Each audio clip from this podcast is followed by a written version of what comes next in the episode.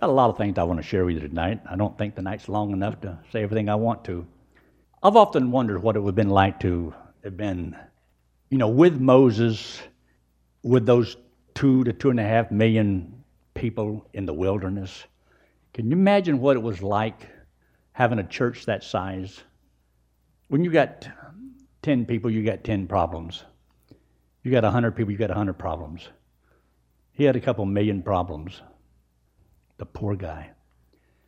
And every time he turned around, they were hollering and complaining about something. Wasn't enough to eat, not enough to drink. Always something going wrong. They always saw the, the giants in the land, never saw the promises of God. Take your Bible and turn to the book of Exodus.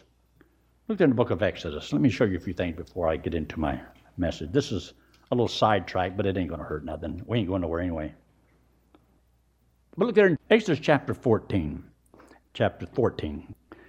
They had come up to the, the Red Sea, and everything was seemed like it's going wrong. And uh, the, the, Lord told them, says, Let's just, just stand still and see, see the salvation of the Lord. Watch what God does for you when they, they didn't know what to do. Pharaoh's army's coming up behind them. Here's all these people. And remember, a lot of this, God never told Moses in advance how he was going to do it. He just had to trust God to lead him as he went. And a lot of time it seemed like the Lord forgot to take care of certain little things. You know, like water. I mean, they went three days without what? Three days. What would you do if you went 24 hours without water in the desert? They, they complained. And then God got upset with them because they complained. I guess he was trying to teach them look, how many of them died because they died of thirst? How many actually died from thirst? We don't know of anybody died from thirst. How many of them died from hunger? You don't know of any of them that died from hunger. Because God met their basic need. Now, there's a lot of things that um, God told them was going to happen. All those that had rebelled against him, he says, You're going to die in the wilderness. You're, you're going to die. And only those that believed him, and well, they got to go into the land. But here in, in chapter 14, look there in verse 14. He says, The Lord shall fight for you, and ye shall hold your peace. And then in the last part of verse 15, he said that they go backwards. No, they go forward, right through the middle of the Red Sea. So they went across, it says there in verse 16, on dry ground through the midst of the sea. And so God says this is what's going to happen. In verse 19, and the angel of God, which went before the camp of Israel, removed and went behind them, and the pillar of the cloud went from before their face and stood behind them, separating them from the Egyptians so that he couldn't get to them.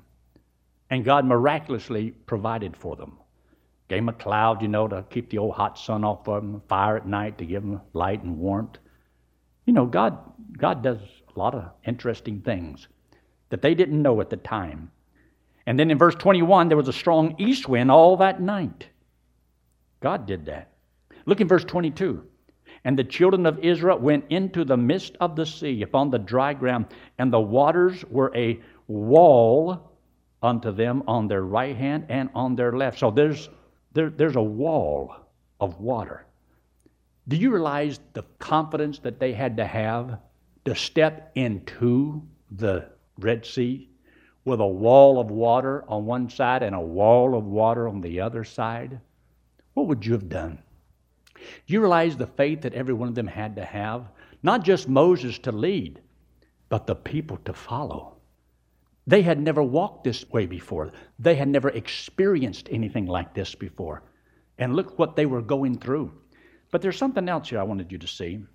In chapter 15, it makes this statement. In verse 5, the depths have covered them. They sank into the bottom as a stone. Now, some people say there was just a little bit of ankle deep water that they were in. It don't sound like it.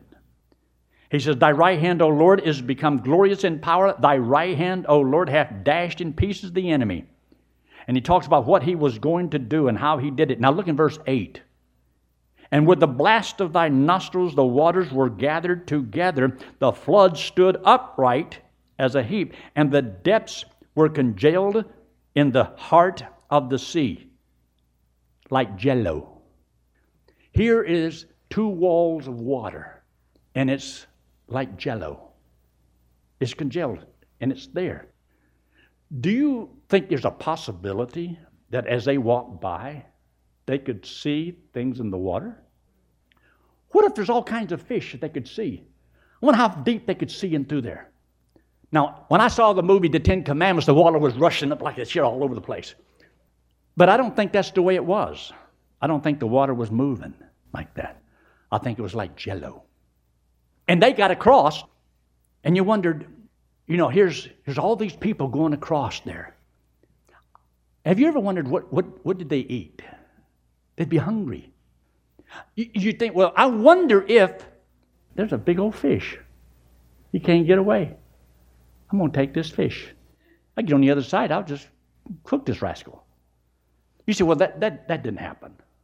Yeah, probably never happened like that. But can't you dream a little bit and wonder a little bit? Take your Bible and look in Isaiah chapter 51. Isaiah chapter 51. I want you to look there in verse 9. He says, Awake, awake, put on strength, O arm of the Lord. He said, As in the ancient days, in the generation of old, although not it that hath cut Rahab and wounded the dragon, art thou not it which hath dried the sea, the waters of the great deep, and hath made the depths of the sea a way for the ransom to pass over? The last part of verse 9 in talking about the crossing of the redeemed through the Red Sea. He's wounded the dragon. But what dragon? Well, look in Psalm 74.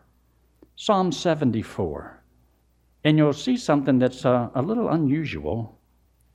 Psalm 74, just to show you that God may have done something maybe a little bit strange to us. Psalm 74. Look there in verse 12. For God is my King of old, working salvation in the midst of the earth. Thou didst divide the sea by thy strength. Thou breakest the heads of the dragons in the waters. Hmm. Look at verse 14. Thou breakest the heads of Leviathan in pieces and gaveth him to be meat to the people inhabiting the wilderness. Hmm. It seems like as they crossed the Red Sea, there was something that God did to provide meat for the people going across. Take your Bible, look in the um, 41st chapter of the book of Job. Look in Job 41.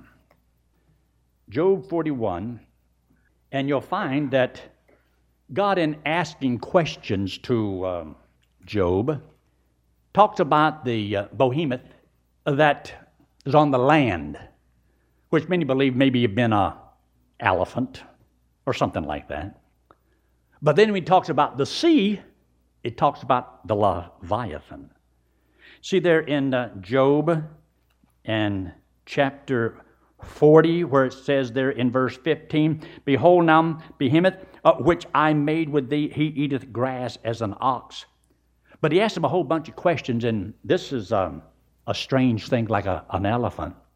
But then look in verse 1 of chapter 41. This whole chapter describes something like a dragon, a fire breathing dragon. Now, I know that around the world, a lot of people have, you know, this dragon. Especially if you go and eat Chinese food, you'll see the dragon everywhere. True? Now, verse 1 says, Canst thou draw out Leviathan with a hook, or his tongue with a cord which thou lettest down? Canst thou put a hook into his nose, or bear his jaw through with a thorn? And he goes on down here and says all these things about this strange thing. And look in verse 19 out of his mouth go burning lamps and sparks of fire leap out. Out of his nostrils goeth smoke, and out of a, a seething pot or a cauldron His breath kindleth coals, and a flame goeth out of his mouth. You're talking about like a fire breathing dragon in the scripture. Now, it's in my Bible. Now, is that in your Bible?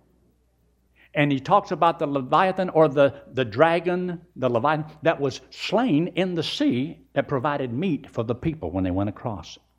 Now, it's just a possibility that maybe God says, Look, I've got two to two and a half million people to feed.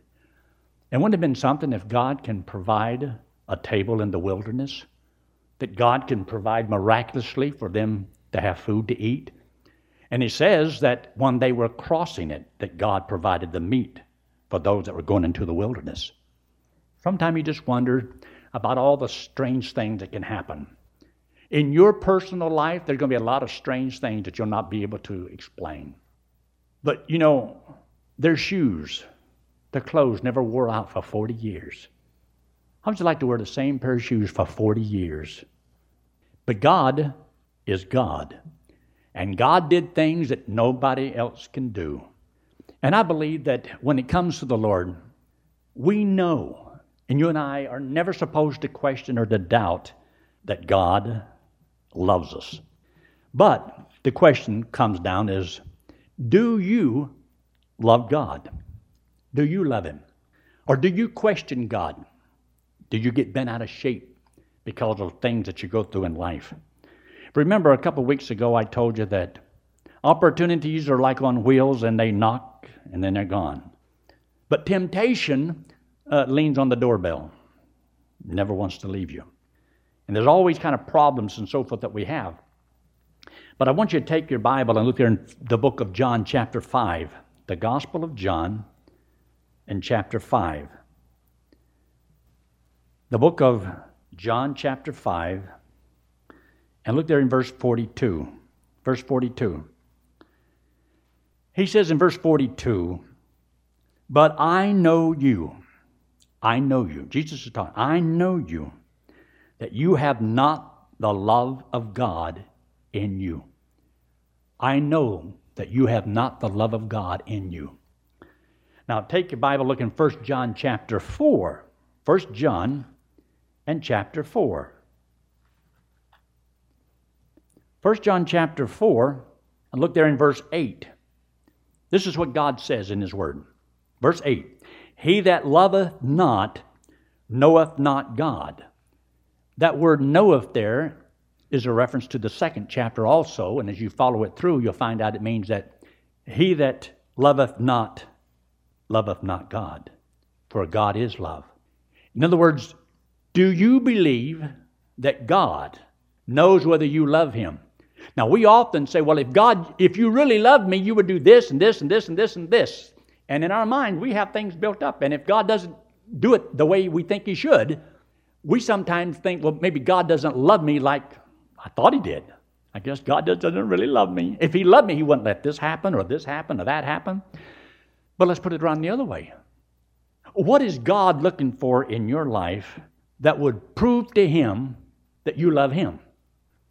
How would you show God you loved him? What would be the criteria? What would be the standard of what you would or wouldn't do that would prove to God that you love him? Now, I believe God's word has a few things to say about this, and so I want you to look there in the book of Psalms in chapter 10. Psalms in chapter 10. There's a lot of things mentioned in the book of Psalms. Just a verse here and a verse there. I like to pick out certain verses. Sometimes I like to teach the whole psalm.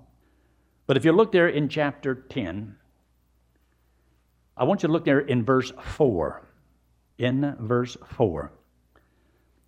I believe that your love for the Lord is revealed by what you think about. Have you ever been in a car and they have a, a little um, compass in the car? And whenever you turn and go the wrong way, it will say you're going east or west or south or north or northeast, northwest, whatever. And it tells you the direction you're going.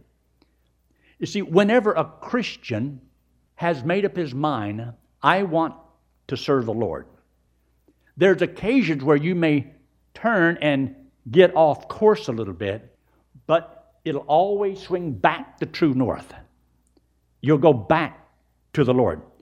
Because sometimes you may not be aware that you're not walking straight as you ought to, but a man's heart that loves the Lord, he's going to always come back. You get off a little bit, you don't think like you should, but you're going to get your thoughts back to the Lord and think the way God wants you to think. Now, we know that His thoughts are not ours and ours are not His, but the reason we study the Word of God is so that we have something by which we can find true north, something that helps us to have this compass where it will work and always swing us back. Love is what always brings you back to the Lord. Because if you love something more than the Lord, then that's the direction you're going to head in. You're going to lean toward the things that you love. And if it's the things of the world, you're going to go that way. But you'll always think about the things of God in eternity, the judgment seat of Christ, of pleasing God. And so those are things that will happen in your life because of the thought. But look there in verse 4 the wicked, through the pride of his countenance, will not seek after God. God is not in all his thoughts. But the person who loves the Lord, it's going to be in all of his thoughts. And even whenever you, like I said, sometimes you think about things that are not have nothing to do with God, your love will bring you back to it. And I believe that it's very important that you learn how to control your thought. Now, look there in the 139th Psalm. The 139th Psalm. Now, a lot of times I use this whole Psalm in talking about, you know, God made us, and His thoughts are about us continually. When He says up here in verse 1, Oh Lord, Thou hast searched me and known my heart or my thoughts. You know where I'm coming from. Down in verse 17 says, How precious also are thy thoughts unto me. Oh God, how great is the sum of them. But wait a minute, wait a minute. We know God thinks about us, but do you think about God? in everything that you say and do and think, do you think, how does this affect God? Is this going to be pleasing to the Lord? You see, you got to have something that kind of helps you to have some direction in life that always brings you back to true north, to where you can say, This is the direction that I'm going, and you can stay on course. And it's to help you. So I look there in verse 23, where David said, Search me, O God, and know my heart. Try me or test me. Know my thoughts.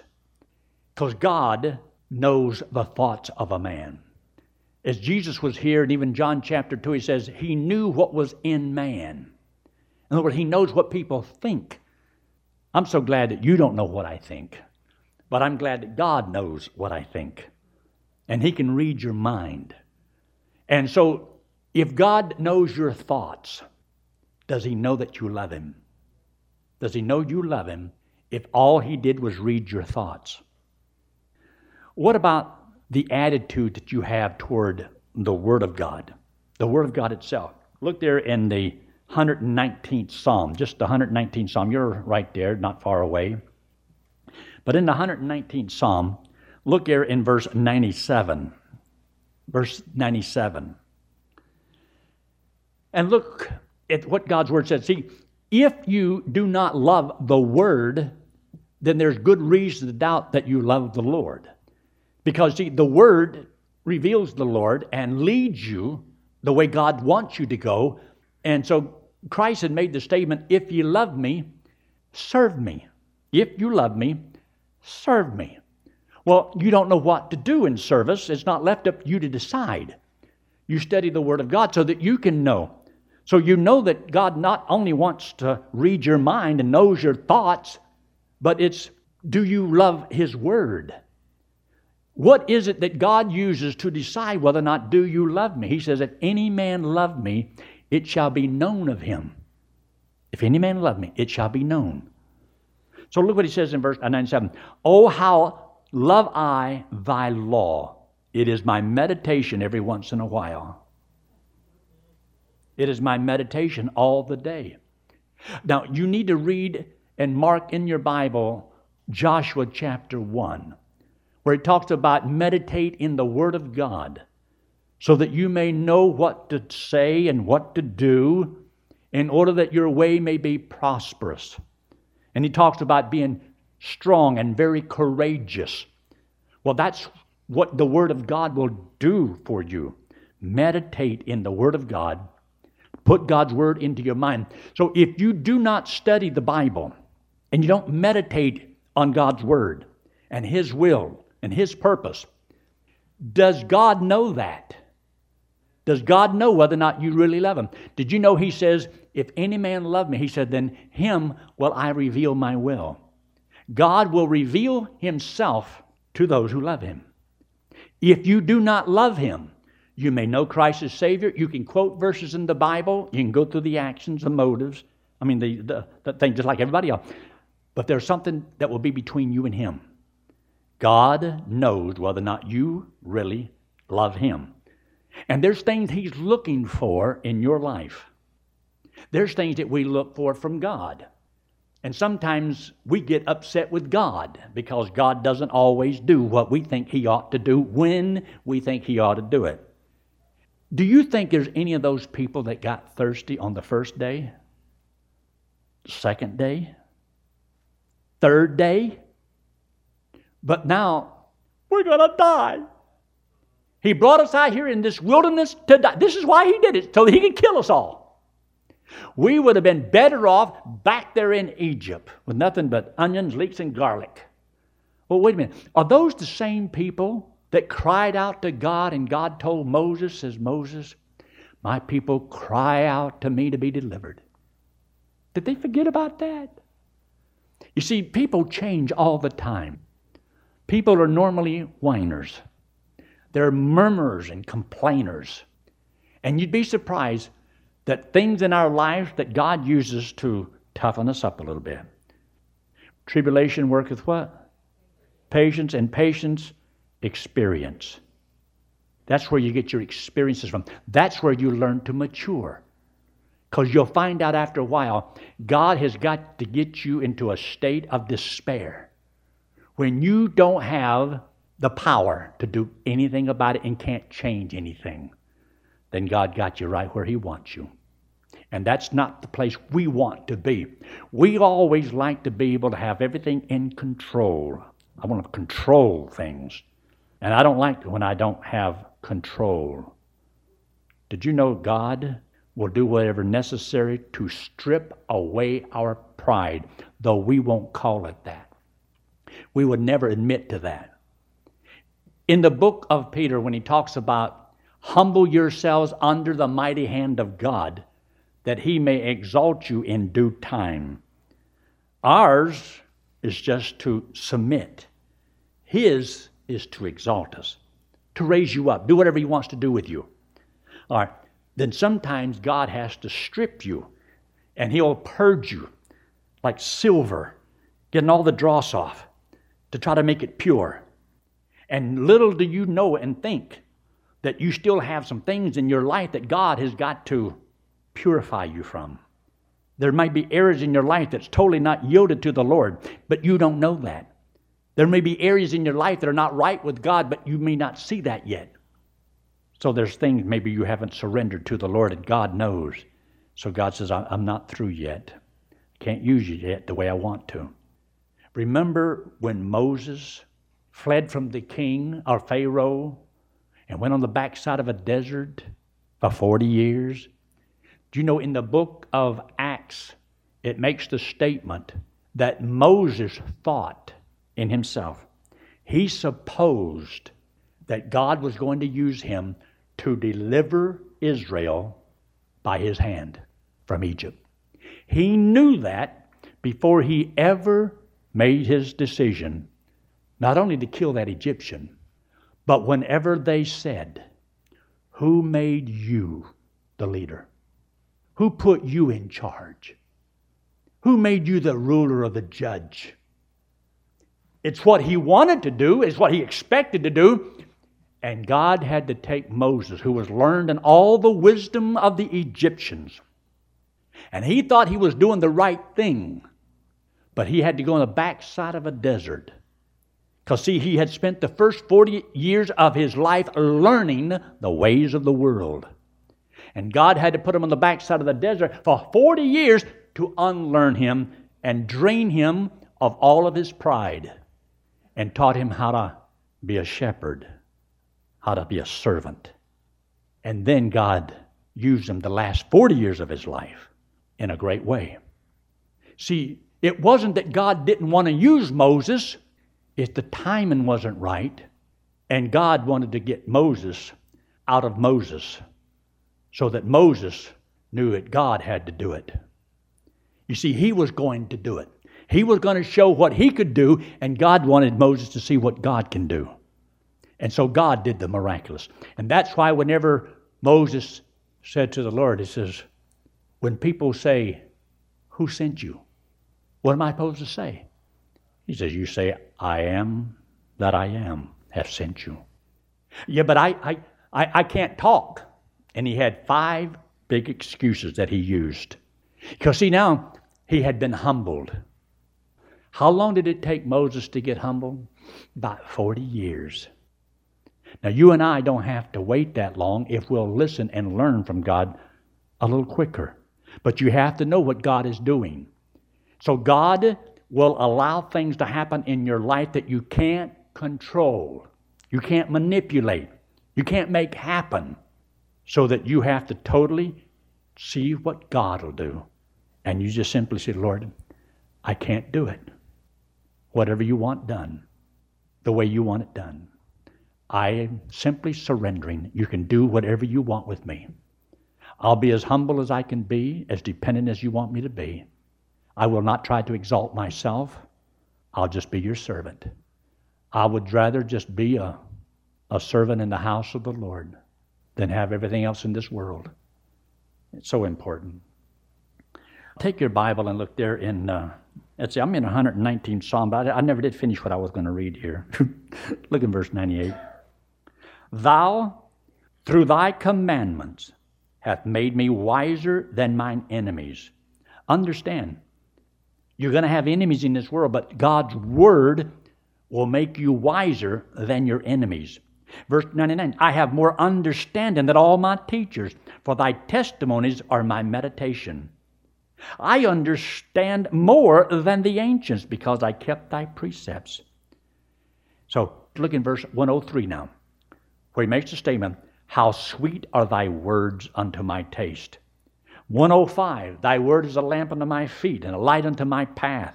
130 says, The entrance of thy word giveth light. A lot of tremendous verses through here. And then you look there in verse 133 where it says, Order my steps in the Lord. Order my steps in the Lord. Take your Bible and look there in Psalms 84. You're in Psalm, just look in Psalms 84. Psalms 84, and look there in verse 10. Verse 10. Now, I know that we don't consider this, you know, as we come together into the house of the Lord. Well, we know God doesn't live here. But this is a sacred place. This place has been dedicated to the purpose of the Lord. So, whether or not some people want to call it the house of God or not, it's, it's a place where God's people meet. Therefore, I think it's a special place. But look what he says in verse 10 For a day in thy courts is better than a thousand on the outside. I had rather be a doorkeeper in the house of my God than to dwell in the tents of wickedness. Now, let me show you two other verses that helps explain a little bit more about that. Look up there in verse uh, 2. He says, My soul longeth Yea, even fainted for the courts of the Lord. Underline the courts of the Lord. And then look in verse 4 Blessed are they that dwell in thy house, they will be still praising thee.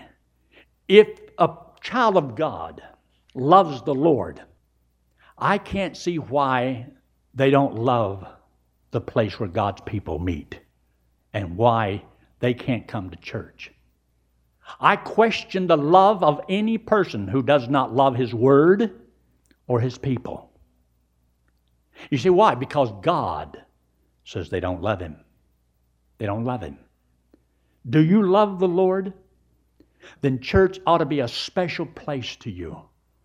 That's where we encourage one another. Listen, people having a hard time. People have a rough time. People need people to know them and love them and care about them and pray for them. But some people, all they think about is themselves. As long as I'm doing fine, I don't need church. And you'd be surprised how fast, when somebody is in trouble, they call the preacher, pray for me. Let them go to the hospital, and first person they want to come see oh, the preacher come and pray for me. What was wrong with you coming to see the preacher when you could? You want the preacher to come see you. And, and I don't mind that. But what I'm saying is that this place ought to be special for God's children. And we ought not have to pull and force and beg God's children to do what they ought to do naturally. I've always had problems with that. Nobody in 50 years has ever had to try to motivate me to go to church. Nobody. Because I do it because I want to. I've done it for all these years because it means something special to me. Because I believe it's a thermometer of my love. It shows what it means to me. If Christ gave his life for the church and he loves the church, then so should I. And I haven't figured out how I can love Christ and not love his people or to want to be with his people. God's word says that I should. So it's an important thing.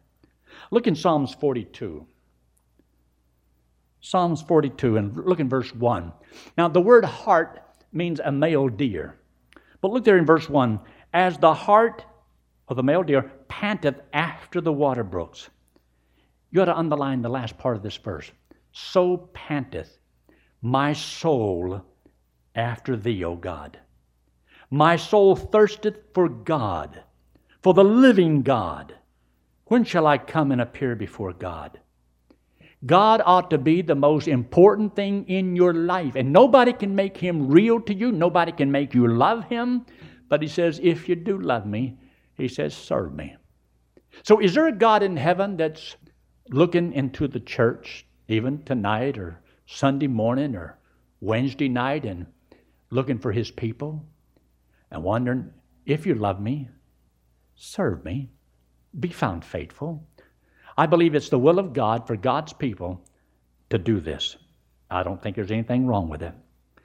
Another verse I want to give to you is the 119th Psalm, since we're right here. Look there in verse 63, 119th Psalm, verse 63.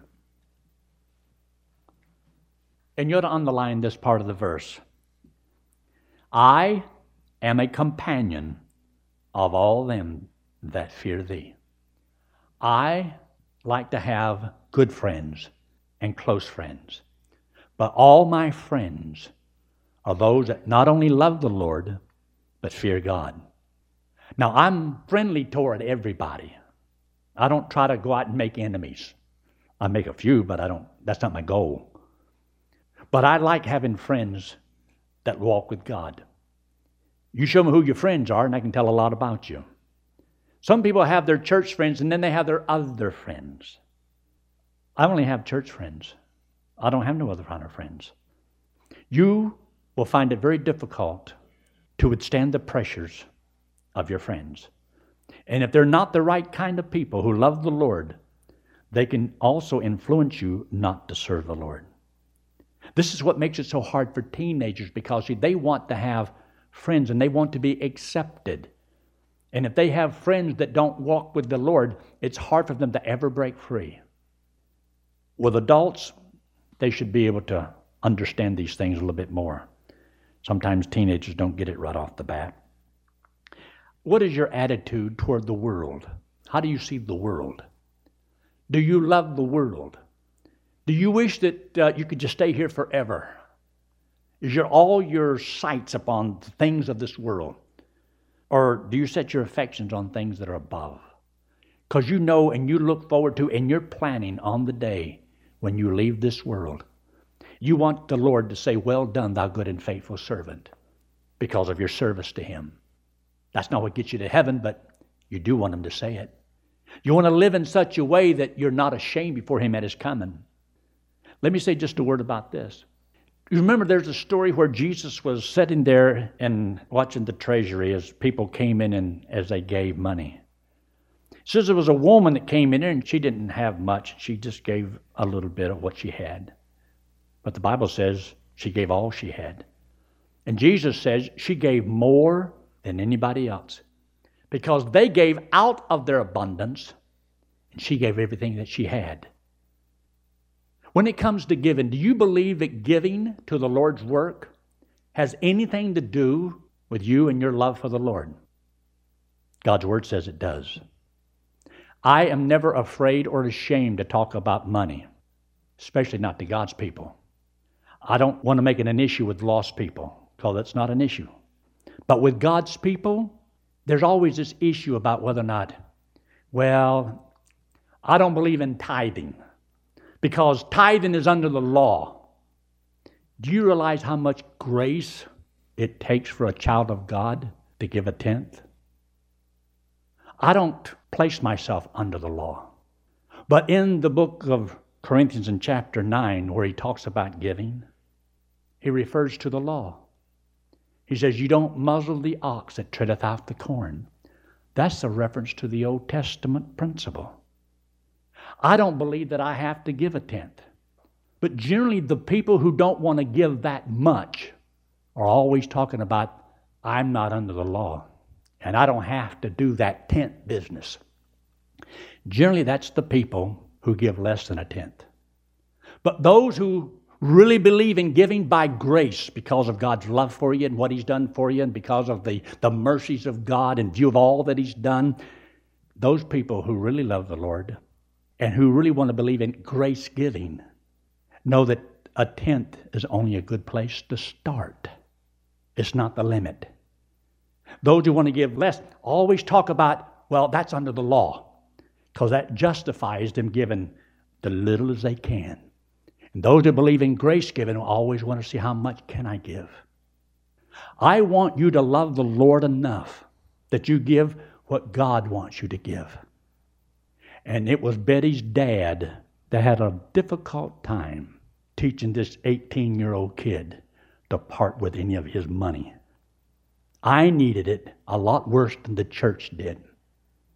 I didn't understand at the time that it was only that little bit that I was giving that was revealing how much I can trust God for. If I only gave a tenth, at least I gave that much. But I also knew that I was wiser with the 90%, and I got more accomplished than if I kept it all. So, because of grace and my love to the Lord, I've never resented giving to the Lord's work. And I've tried to make sure I've always given more. I would hate to think that somebody under the law would give more than what I could under grace. Because of God's love for us, I believe that it shows my trust in God, that I can give it to Him and then trust Him for the rest of whatever I need. And for 50 years, God has always come through. There's been times when I didn't see how in the world we continue and pay our bills. But I know that this belongs to God. And I'm giving to God first. Not because I had to, but because I knew this is my way of showing God out of everything that I have, I trust you. I trust you. And I have no problems about giving to the Lord's work I'll trust God for whatever else. There's some of God's people that are afraid that if they gave at least that much, that they're not going to have enough to do anything else with. But you'd be surprised how many people have bought homes with God's money, TVs with God's money, cars with God's money that should have been given to the Lord's work. Now, what I'm saying is if God is in heaven and He looks down from heaven, do you believe that God is watching everything, what we think, what we say, what we do, where we go, and determines whether or not, do you really love me? Do you really trust me? Some people give a little bit because they only trust the Lord a little bit. God says He wants us to be a cheerful giver. If you give begrudgingly, you ought to keep every dime you have. If you can't give and trust God that you're doing what God wants you to do. And you ought to determine that alone between you, your wife, and figure out this is what God has done and this is what we ought to do and this is what we're going to do, and then you do that. But I think it's a shame when God's people try to tip God a little bit just to try to keep him off their back. They're not really sowing like they ought to sow. And because they don't sow right, they won't reap right. Your love for the Lord is revealed by the things that you do in every area of your life. Let me put it this way a person who doesn't believe they ought to at least do that much, you better be thankful for the ones who do believe it, or they won't be a ministry here. Because there's enough of the people in this ministry that do believe it, and they give accordingly. And that's what keeps these doors open and makes the ministry go forward because there's people who believe. Their love for the Lord and they give and they're gracious in their giving, and there, yet there's some people who are always stingy. Now, I don't look at the books. I don't know who gives what or how much. I don't touch the money when it's collected. I don't count the money. I don't deposit the money unless Mr. Polson or unless they tell me what we got, I don't even know what we have. I don't even know what the balance is now. I don't care what it is. I just know that we ought to do right. Don't you agree with that? It's just right. But that's between you and God. But whatever your reasons are and however you do it, you better make sure you do what God wants you to do in the area of your giving and do it cheerfully and not begrudgingly and do it because you love the Lord and you have confidence in the ministry here and what we're doing. If you give less, I won't know it. If you give more, I won't know it. But I can tell you who will. The one you say you love. Just love him and do right. Look up here. This hand represents you and me. The wallet represents sin. We all have sin on us. God loves us. He just hates what we do wrong but He loves us. And He says for us to pay for that is eternal separation from God in a literal fire burning hell. But He wants us to go to heaven. And to go to heaven, you have to be perfect, as righteous as God, and none of us are perfect. None of us are righteous. We've all done things wrong and come short of God's perfection. And God says you cannot save yourself. This hand represents Jesus Christ. He's the Lord, God in the flesh. He came into the world because He loves us. He hates our sin because it separates us from Him. So the Bible says that Jesus Christ took the sin, paid for it on the cross, and came back from the dead. And it says that whosoever would believe this, God would give them as a free gift, everlasting life, and we get to go to heaven on what Jesus Christ did for us. Let's pray, shall we? If you've never trusted Christ as your Savior, I urge you to do so. Friend, God loves you. Remember, you don't have to change anything, give anything. You don't have to give any money. Salvation is free. Going to heaven is a gift. God loves you that much. All you need to do is trust Jesus Christ as your Savior, believing He died and paid for all of your sins and came back from the dead. You can do that. And if you trust Him right now, God said He would save you right now and give you as a free gift everlasting life. And He'll never cast you out and He'll never lose you. Our Father, we thank you so much for all you've done for us. We thank you for this evening and the study of your word. And I pray, Lord, that each person here would realize that, yes, you're looking for those who love you and that you would reveal yourself to them and your will to them. And I pray, Lord, that you put a hedge about each one here. A lot of families are hurting. Some are hurting for jobs, there's others because of health. But whatever the reason is, Lord, I, I, pray that they not question whether or not you love them or not because you, you love us with an everlasting love. It doesn't change. But there's things and so many lessons you want us to learn. Help us to be faithful and realize that tribulation worketh patience, and that patience is what gives us our experiences. Those experiences is what causes us to be confident and bold. And we put so much more into our lives, looking forward to the day when we'll stand before you. Thank you again. In Christ's name we pray. Amen.